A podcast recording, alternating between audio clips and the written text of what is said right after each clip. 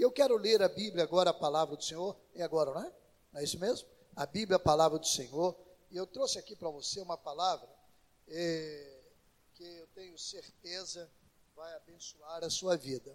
Está em Romanos 8, 28. Diz assim: Sabemos que todas as coisas contribuem para o bem daqueles que amam a Deus, daqueles que são chamados pelo seu decreto, pelo seu propósito, pelo seu ideal, pelo seu programa. Todas as coisas contribuem para o bem daqueles que amam a Deus. Olha, interessante. Interessante é que a gente eh, nem sempre se dá conta, ao ler este verso, num período de águas tranquilas, que eh, no momento como este, este verso será muito precioso para a gente. Nem sempre a gente se dá conta que no momento como este, este verso é confortador. Eu sei que Paulo, em tese, não é, eh, não estava falando, por exemplo, de que, olha, no final eu vou me dar bem, vai dar tudo certinho, vai sair tudo tranquilo é, e eu vou ser vencedor. Vencedor sempre será, mas não é nessa perspectiva humana. Eu sei que Paulo abordava ali o que nos versos seguintes vão ser é, sustentados, é que o bem que Deus deseja é que a gente se torne semelhante a Cristo. Então, até nesse contexto mesmo, a gente pode aplicar. Mas também não é problema a gente aplicar isso nesse sentido.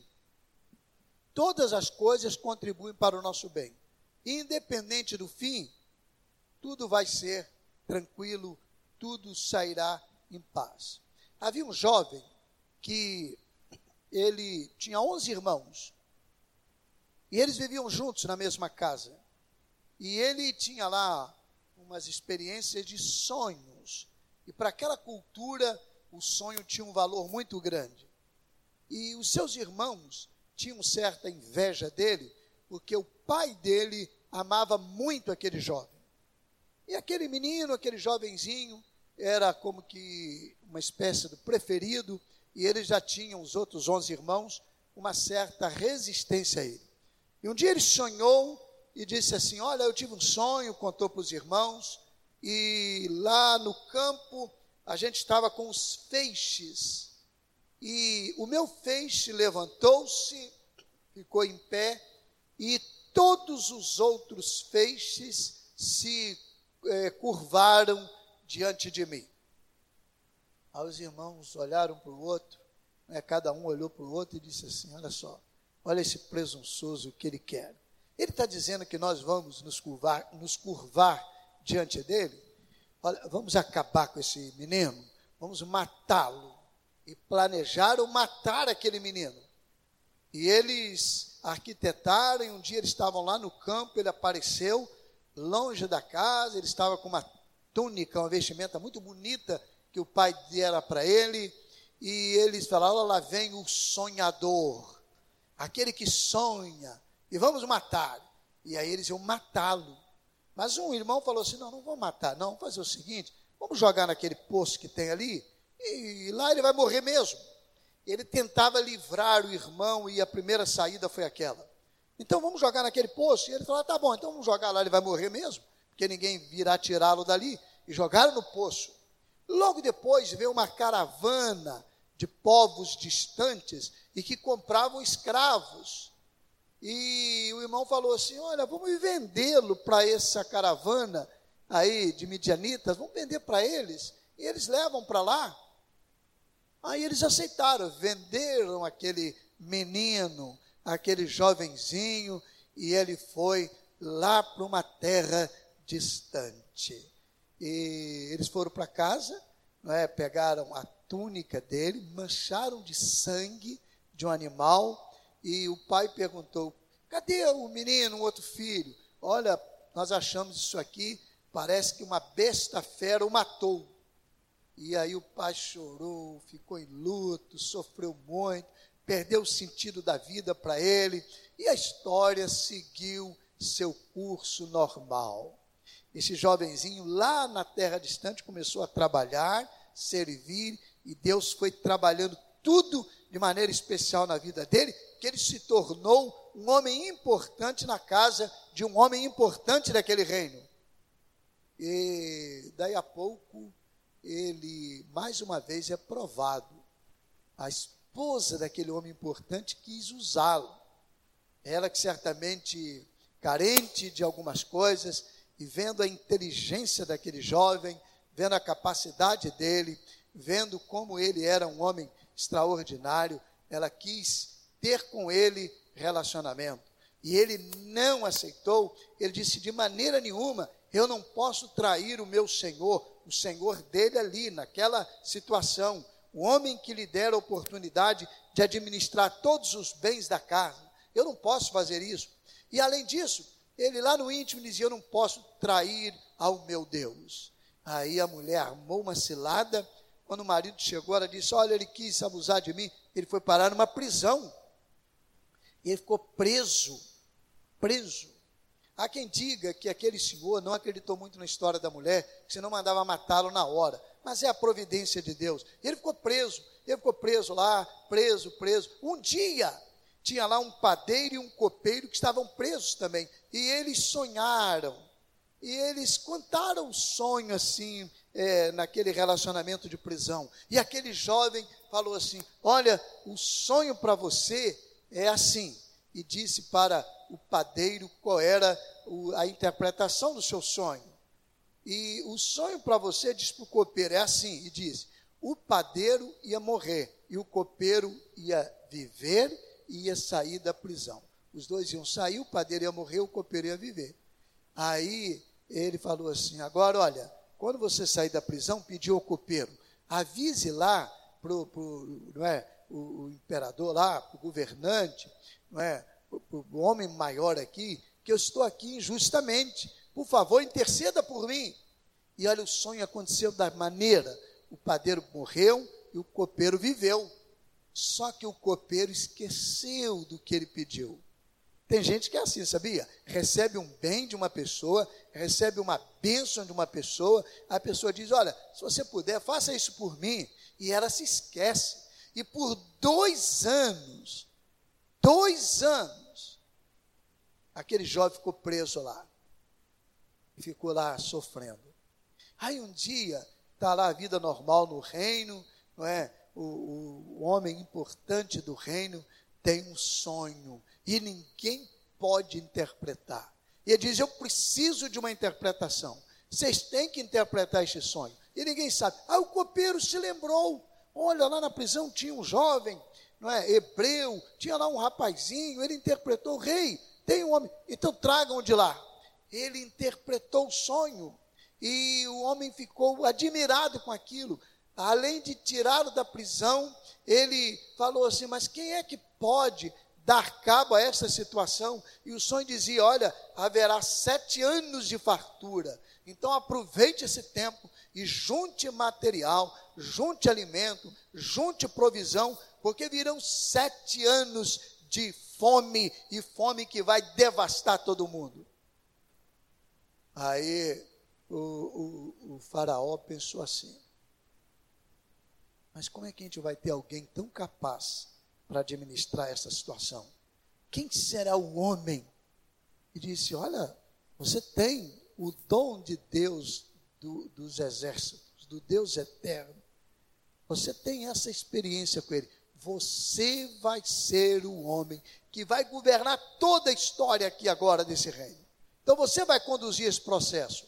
Abaixo de mim, nenhuma pessoa. Olha que coisa interessante. Aquele jovenzinho que ia morrer, ia morrer no poço, ia ficar na prisão, agora é colocado sobre todos naquele reino. E começa a história, né? Um dia de fome, dois dias de fome, uma semana, um mês, um ano, e os povos em volta começam a ter problemas e falam assim: olha lá naquela cidade, lá naquele país, perdão, naquele país tem alimento em provisão nós vamos ter que ir lá. E eles vão lá. E quando eles chegam lá, não é? aqueles irmãos que não sabiam de mais nada, para eles tinha morrido aquele jovenzinho, precisam ir também lá.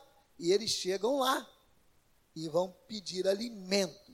E quem é que trata com eles? Aquele jovenzinho, mas eles não reconhecem. Aí tem a primeira vez, ele conversa e ele impõe também uma exigência. Olha, é, vocês têm também outros irmãos, vocês estão vindo aqui para espiar a nossa terra e trazer problema para a gente. Não, não, nós estamos com fome, nosso pai está velho, está em casa, e tem mais alguém lá? Ele sabia que tinha. Aquele que intercedeu por ele. Então, olha, vocês fazem o seguinte: se vocês não são mentirosos, não são espiões, voltem, vão lá e da próxima vez, vocês têm que trazer o menino. Senão, não vai ter alimento para vocês. E aí, a história se desenvolve, tem outros detalhes que eu vou deixar para lá. E eles voltam, e aí, quando acaba aquela provisão, o pai disse: voltem lá naquele país distante, e vai lá, e, e peguem alimento, vão lá e peguem alimento. Ó, oh, papai, nós temos que levar o fulano. Não, não vão, eu já estou triste, eu perdi meu filho e há muito tempo, nunca mais o vi, e eu tenho medo também de perder esse aqui. Não, não, não vou aguentar. Então nós vamos morrer de fome, porque não tem como é, trazer alimento se não for, é, se não levarmos o menino. Eles levaram o menino, aí leva o menino, aí ele reconhece, os irmãos não reconhecem aquele jovenzinho que agora estava sobre todo o reino, abaixo apenas do governante maior. E quando eles estão ali juntos, eles é, ouvem a seguinte sentença: Olha, vocês vão agora e vão trazer o pai de vocês, não é? Vocês vão trazer e o menino vai ficar aqui. Eu quero saber se vocês estão falando a verdade. Olha que tensão tremenda. Que tensão. Mas aí surge um fato interessante. Esse jovenzinho chama os irmãos, prepara um banquete com os seus é, auxiliares, um banquete daquele especial, dá para eles esse banquete e diante deles se apresenta e diz assim: Vocês estão me reconhecendo? E eles ficam espantados. Mas quem é? Não é porque a pessoa muda, mesmo tendo familiar, cultura diferente, adotou os, não é, é, as particularidades daquela cultura, também a própria indumentária. Ele era agora abaixo apenas do senhor maior, do governante maior daquele reino. E, e vocês estão me reconhecendo? Olha, eu sou aquele jovenzinho lá. Eu sou aquele jovenzinho. Eles ficam apavorados. Fala, meu pai, Deus nos trouxe aqui para nos castigar. E ele chora ali com eles, ele, ele, ele demonstra amor, e ele então manda trazer o pai. E depois o pai vem, e eles são colocados no melhor da terra, e daí a pouco o pai morre. E quando o pai morre, os irmãos se reúnem e dizem um para o outro: agora chegou a nossa vez ele agora vai à forra do que nós fizemos com ele. Estamos perdidos. Porque havia na cultura um valor muito grande a figura do pai. Então, todo mundo, pela obediência ao pai e pelo respeito ao pai, não tomava nenhuma atitude que ferisse a essa autoridade enquanto o pai estivesse vivo.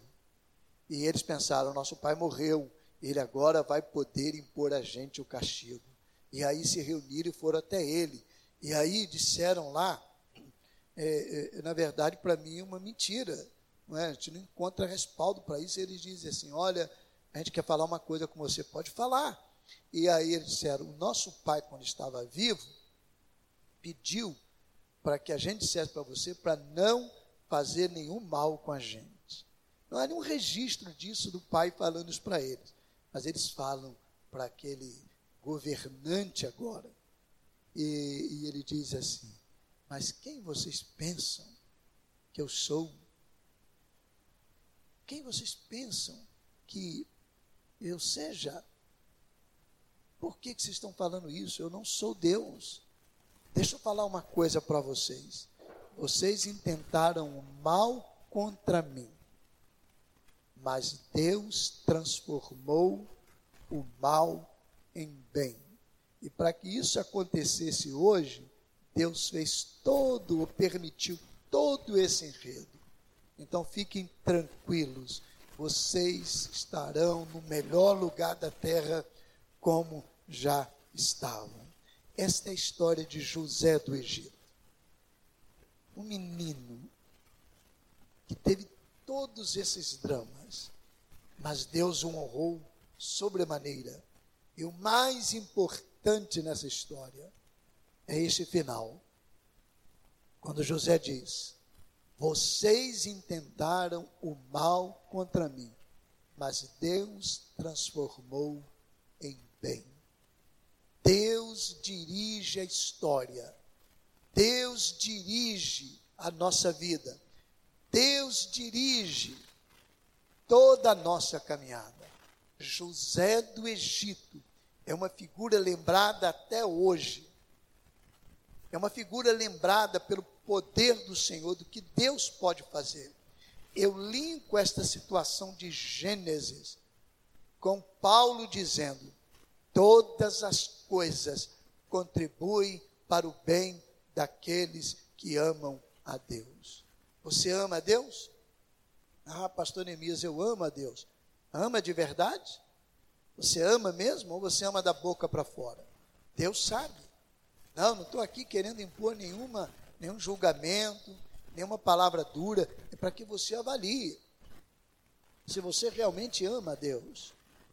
Se você ama a Deus, todas as coisas contribuem para o bem daqueles que amam a Deus.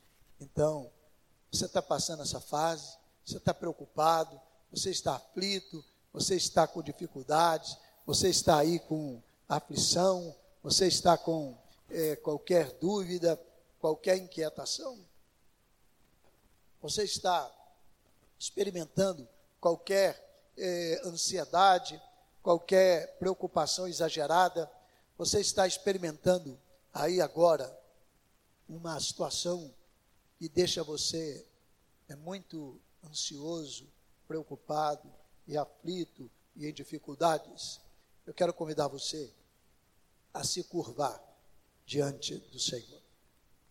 Eu quero convidar você a se curvar diante do Pai. Eu quero convidar você a crer que Deus faz com que todas as coisas contribuam para o bem daqueles que amam a Deus. E Deus vai mudar esse quadro na sua vida. Deus vai transformar essa quarentena, e eu creio que já está transformando. Deus vai transformar essa quarentena numa experiência agradável. Nós não seremos os mesmos. Tem muita gente preocupada com economia, tem muita gente dizendo opção de besteira. Tem nada, meu irmão.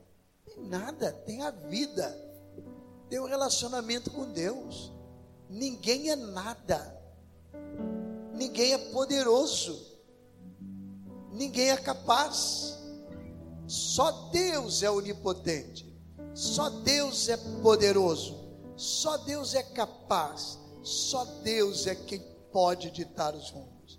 Não há país rico, não há país pobre, não há país é, cientificamente é, muito acima dos outros, não há país sem ciência, não há país de primeiro mundo, não há país de segundo, de terceiro mundos, não há país que domine toda a, a, a população mundial, não há país emergente, não, ninguém. Não há presidente, não há governador, não há prefeito, não há gari todos, todos estão agora receosos deste inimigo. Deus está no controle. E Deus é capaz de dirigir isso para a sua honra, para a sua glória.